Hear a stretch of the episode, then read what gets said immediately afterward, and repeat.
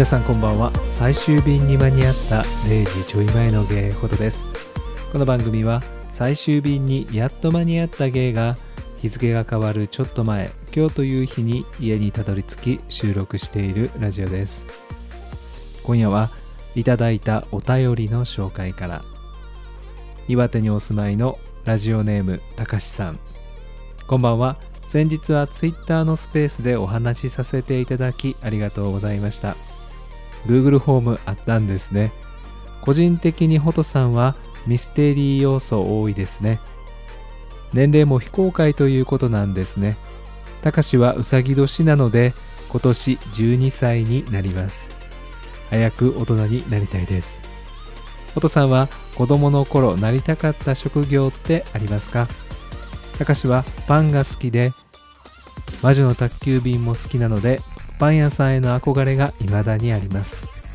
あとは陶芸とかそば打ちとか常に何かこねくり回したいんですね。おじさんもこねくり回したいんですけどなかなかいいおじさんが見つかりません。もし笑顔の素敵なおじさま知ってたら紹介してください。よろしくお願いします。ではまた。たかしさんお便りありがとうございます。簡潔にでも話題提供から軽い下ネタまでいろいろな番組にお便りされてるだけあってうまいなぁと勉強になりました。お便りにもありましたが Twitter のスペースで1時間ほどお話しさせていただいたんですがネタが枯渇しそうになっているこの番組にネタのアイデアをいくつかくださいました。ありがとうございます。子供の頃なりたかった職業なんですが保育園の卒業式ではおもちゃ屋さんになりたいって言ったのを今でも覚えています、まあ、特に現在につながるような夢ではなく子供が思う漠然とした夢でしたが僕は精神的な成長が多分遅くてゆっくりだった気がしてます。まあ例えば小学校の高学年の時に低学年向けのアニメを見ていたり、まあ、高校生になれば原茶に乗りたいとか高校卒業する頃になれば車の免許を取りたいみたいなその時期の男の子たちが思うであろうことを全く渇望せずに過ごしてきたのでまあ、なかなか社会に出る仕事に就くっていう、まあ、度胸や心構えなんかもなかったように思っています。新卒で就職したホテルでは入社から3ヶ月くらいは仕事や社会人として働くことがもう嫌すぎてその嫌すぎる感情が下痢となって現れてずっと水みたいな水のような代弁をしていました。汚い話ですみません。夏になる直前に今から人生初の休みではない7月8月が始まるんかとこれも人生やなーっていうふうにいい意味での開き直りの感情が生まれた途端に下痢がピタリと止まりました。社会に出ても学生気分が抜けないようなやつでしたので、まあ、ましてや小学校時代の将来の夢なんて持ってなかったと記憶していますけどもハイティーンの時代は映画が好きだったので映画関係とか映像関係写真とかやりたいなというふうに思っていました。現役の受験では芸術系の大学にも挑戦しましたが不合格となって、まあ、就職氷河期の時代で芸術系の大学を出ても仕事になんてつけないましてやアーティストとして活動するなんて夢のまた夢みたいに思っちゃって芸大進学を諦めたように記憶しています。まあ、ポッドキャストの中で自分にフォトって名前を付けるくらいですから未練とか後悔みたいなものが今でもあるのかもしれませんが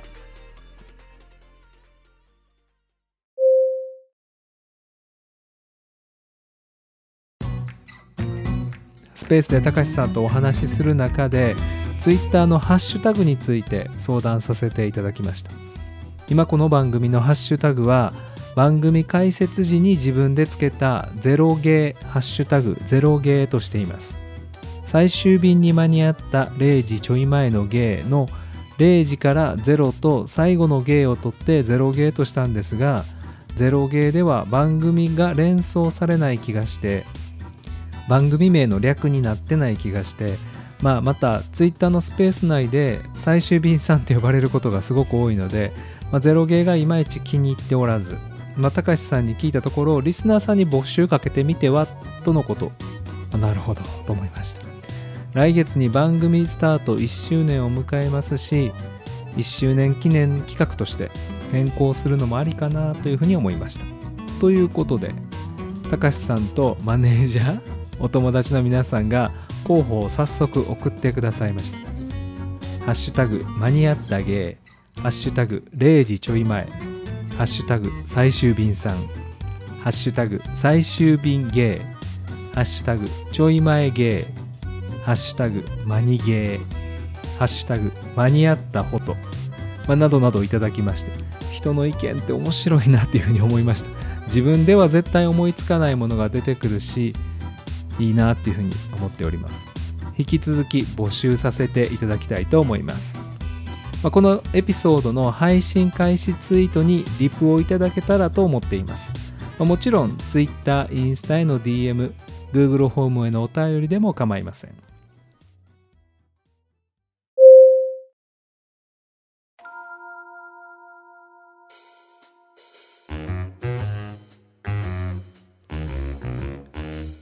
えー、先日真夜中にゲイのお二人とお食事と飲みをご一緒させていただきました。本当に素敵で仲良くて幸せをたくさんお裾分けいただきましたけどもそんな中家電マイスターなうどんさんに家電についてご教授いただきました。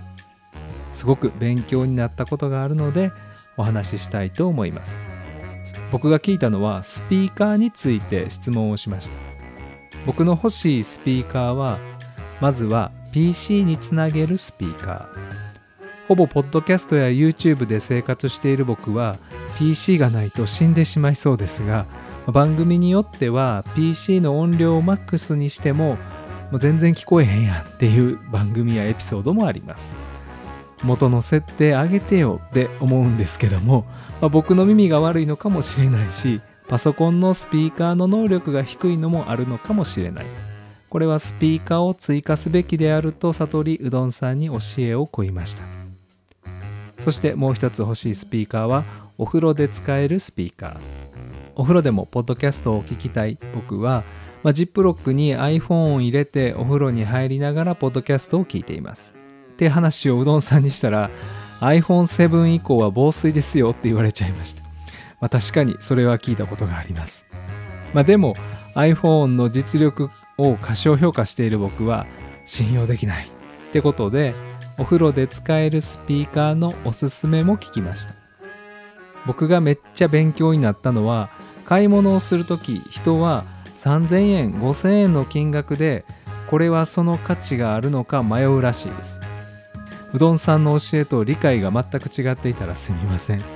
つまりメーカー側は価格設定で3000円5000円のところで価格を決めてまあ、それ以上の価格帯のものは2000円2万円を超えないとコスパが悪くなるらしいです。安さと機能を求めるなら3000円程度のものをワンランク機能を上げるなら5000円程度のものをさらにランクを上げるなら次は2万円を超えるものを買わないと価格に見合ったものを買えないとのことでした。で実際に教えていただいた商品は PC とつないで使うスピーカーはマーリー。M-A-R-L-E-Y マーリーとかマーレーとか読むようですけども素材に竹を使って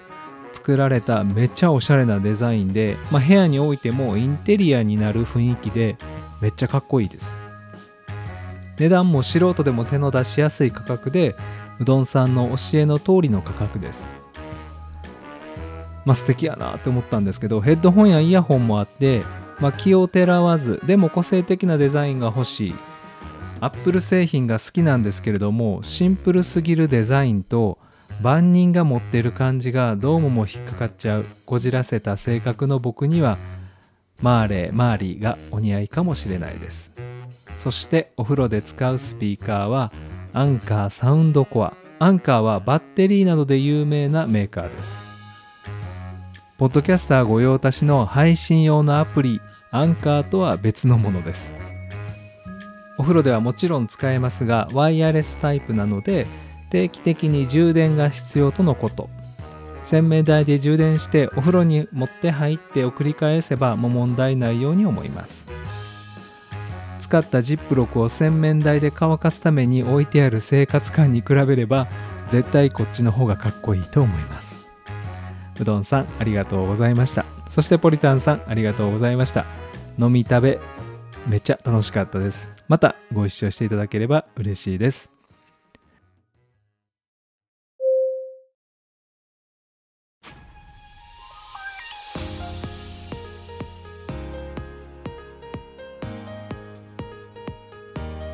ハッシュタグの募集とお便りなどを募集しています。Twitter と Instagram のフォローや DM、Google ホームへのお便りお待ちしています。